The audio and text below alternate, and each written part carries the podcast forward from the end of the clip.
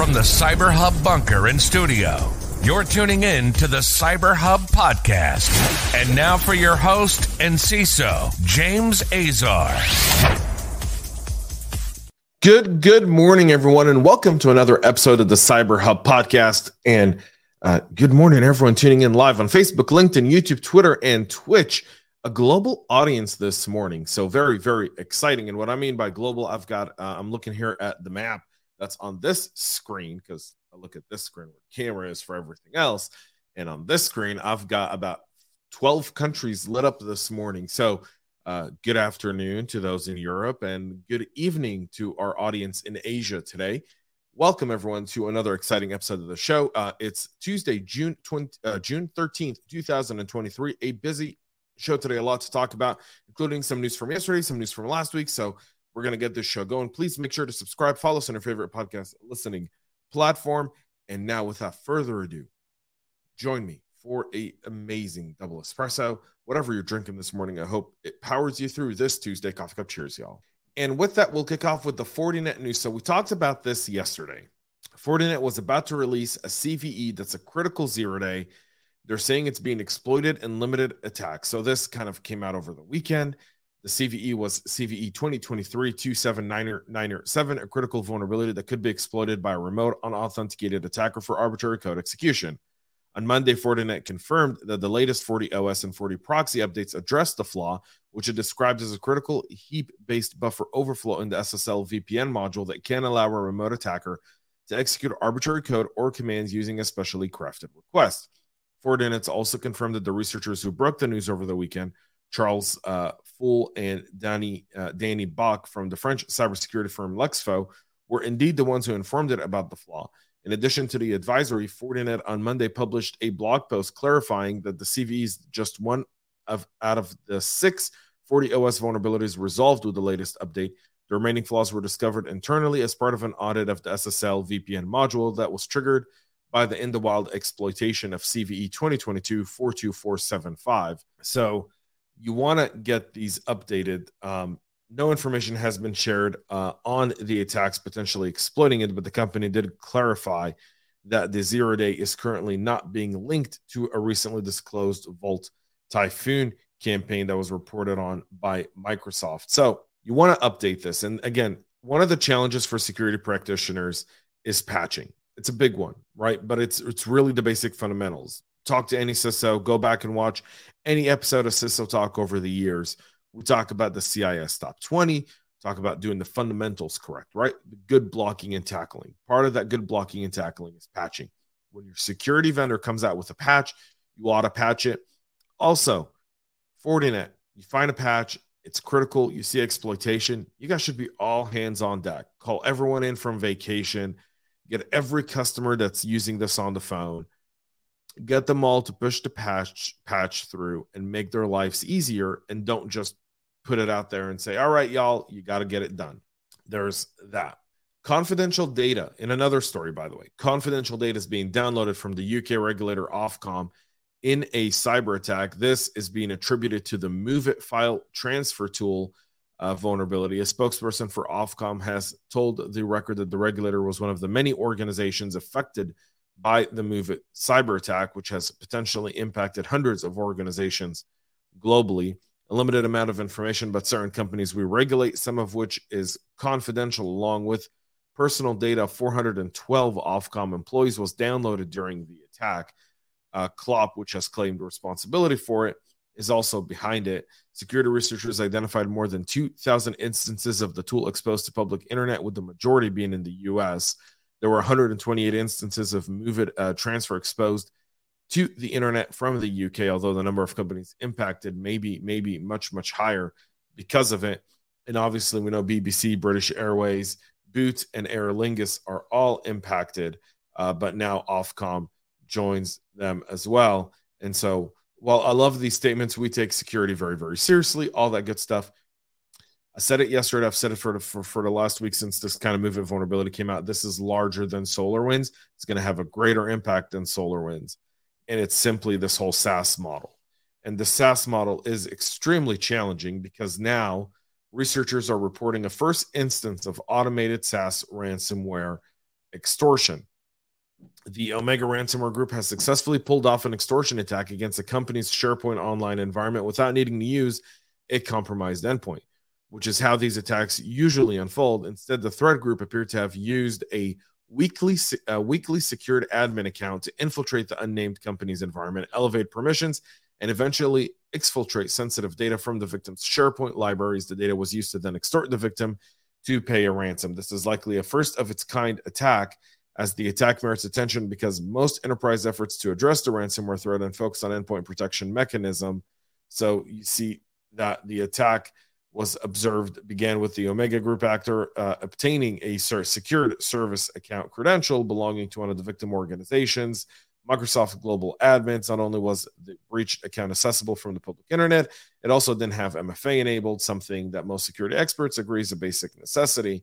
The threat actor used a compromised account to create an Active Directory user, somewhat brazenly called Omega, then proceeded to grant the new account all the permissions needed to create havoc in the environment. These included permissions to be a global admin, SharePoint admin, Exchange admin, Teams admin.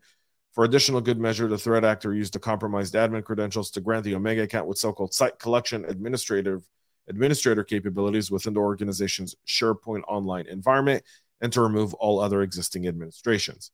In SharePoint speak, a site collection is a group of websites within a web application that share admin administrative settings and have the same owner. Site collections tend to be more common in large organizations where different teams have different sites. In the attack analyzed, Omega threat actors used the compromised admin credentials to remove some 200 admin accounts within a 2-hour period. Armed with the self-assigned privileges, the threat actor then helped themselves to hundreds of files from the organization's SharePoint online library, sent them off to a VPS, hosted a host associated with a web hosting company in Russia. To facilitate the exfil, the threat actor used a publicly available node JS module called SP pull that, among other things, allows developers to interact with SharePoint resources using HTTP request. There was no endpoint compromised. It just got in, used your credentials, and really hijacked your identity. Identity is the new endpoint. I've got a series of blogs about that on my Substack. You should go check them out. It's another great way, by the way, to support the show. Without sponsors, because our Substack is really, really cheap, and I'm going to be creating some really exclusive audio content on Substack in the next 30 days. That announcement will be coming not next week, week after next. We'll be launching that in July as well. So your SaaS environment, not so much. And here's an attack. Identity matters, and it's going to be a big one. Which leads to another one. An RDP honeypot was targeted 3.5 million times in brute force attacks. RDPs are such a powerful magnet for criminals that an exposed connection can average more than 37,000 times every day from various IP addresses. During this phase, the attacks are automated, but once they get the right access credentials, the attackers start searching for important and sensitive files manually. An experiment using a high-interaction honeypot with an RDP connection accessible from the public web shows how relentless attackers are and how they operate within a daily schedule, very much like working office hours. Over 3 months, researchers at Go Secure, threat hunting and response company with headquarters in the U.S. and Canada, recorded close to 3.5 million login attempts to their RDP honeypot system. The honeypot had been functioning on and off for more than 3 years and running steadily for over a year, but the data collected for the presentation represents only 3 months between July 1st of 2022 to September 30th of 2022. During this time, the honeypot was hit 3,427,611 times from more than 1,500 IP addresses. However, the attack count for the entire year reached nearly 13 million login attempts. So if you're using RDP, here's the beauty of this. You want to make sure it's secure. And obviously, there's some great stuff here about how these guys operate no different than how we do. They go to work and they work their business hours. They go looking for things. They hunt for them. They find them, and they try everything within their tool set to take advantage of it. Most of us use RDP. Make sure you've got your RDP covered effectively so that you don't become a victim. Seriously, want to address that. St. Margaret's Health is shutting down hospitals and other facilities in Peru and Spring Valley, Illinois, saying a 2021 ransomware attack is partly to blame. The attack, which occurred in late February of 2021, back at the almost one-year anniversary of the COVID pandemic forced the shutdown of the Spring Valley Hospital's computer network, impacting all web-based operations, including its patient portal. The Peru branch was not affected as it operated on a separate system. Smart, right? Segmented their networks. The incident, the hospital said on social media, impacted its ability to bill patients and get paid in a timely manner for the provided services. These systems were down for more than 3 months, compounded with the impact of the COVID-19 pandemic, a shortage of staff, rising costs of goods and services. The cyber attack forced the hospital to suspend some of its services in January of this year. And last, on June 16th, St. Margaret's Health will shut down both the Peru and Spring Valley facilities this coming Friday. In a video message on social media, Chairwoman Suzanne Stahl announced that the OSF Healthcare will acquire the hospital in Peru, which will help pay some of the Spring Valley location debts. St. Margaret's Health will also close clinics in Henry, LaSalle, and Stratator, and will sell other assets not included in the OSF Healthcare transaction. This is the first healthcare facility to link its closure to a ransomware attack. So there's that. A friend of the show, Eric Crone of Know Before, says that the ransomware attack is only one of the reasons forcing the hospital to close. Obviously, other factors, but it's compounded, right? So, I mean, we see this now. Economics play a factor. Companies are laying off people. They're laying off teams. They're cutting corners. They're trying to. They're not giving you the tools you need, and I mean, it's a snowball effect. One thing, then another, then another, then another, and it's gone. When I had my own company, something very similar. It wasn't a cyber attack, but one thing happened, then another thing, then another thing, then another thing, and little did you know, you're out of business. And here's a cautionary tale and something that's really should be a red alarm for many people. Americans should prepare for cyber sabotage from Chinese hackers, according to CISA Director Jen Easterly in an appearance at the Aspen Institute over the weekend. Jen told the crowd, "This, I think, is the real threat that we need to be prepared for and to focus on and to build resilience against is the Chinese threat." She cautioned that Americans needed to be prepared for the likelihood that Beijing would dodge their defenses and cause damage in the physical world, given the formidable nature of the threat from Chinese state actors, given the size of their capability, given how much resources and efforts they're putting into it. It's going to be very, very difficult for us to prevent disruptions from happening. The Chinese embassy obviously did not respond for a request, a comment seeking a reaction to the warning. Easterly has comments follow a question about an alleged Chinese hacking group known as Volt Typhoon, as well as others. Jen ain't joking around this one, y'all. She means it. It's significant. You guys gotta tool it up, y'all. Tool it up. And there's that. So finally, yesterday we talked about how the Azure portal was experiencing a DDoS attack. According to Microsoft, it was a traffic spike. That's not a DDoS attack. They've identified a spike in network traffic, which impacted their ability to manage traffic to these sites and resulted in the issue for customers to access these sites. That's not a textbook definition of a DDoS attack, according to Microsoft. That's just so many people use portal.azure.com, and so many of them went to it simultaneously because all of them needed to update their Azure portal that very, very moment. And so what happened was, you guys, you know that Chris Rock joke, I've got a checking account and I've got a savings account, and I got to move money from my savings account to my checking account to be able to afford it. That's the Microsoft excuse here. It's a bad bad Kevin Hart joke.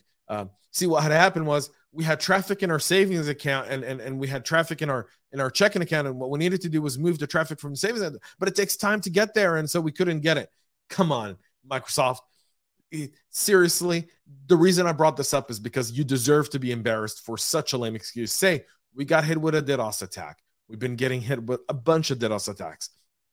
Be transparent. You did it during SolarWinds. It paid dividends to the company. It paid dividends to your stock. It paid dividends to trust within your customers.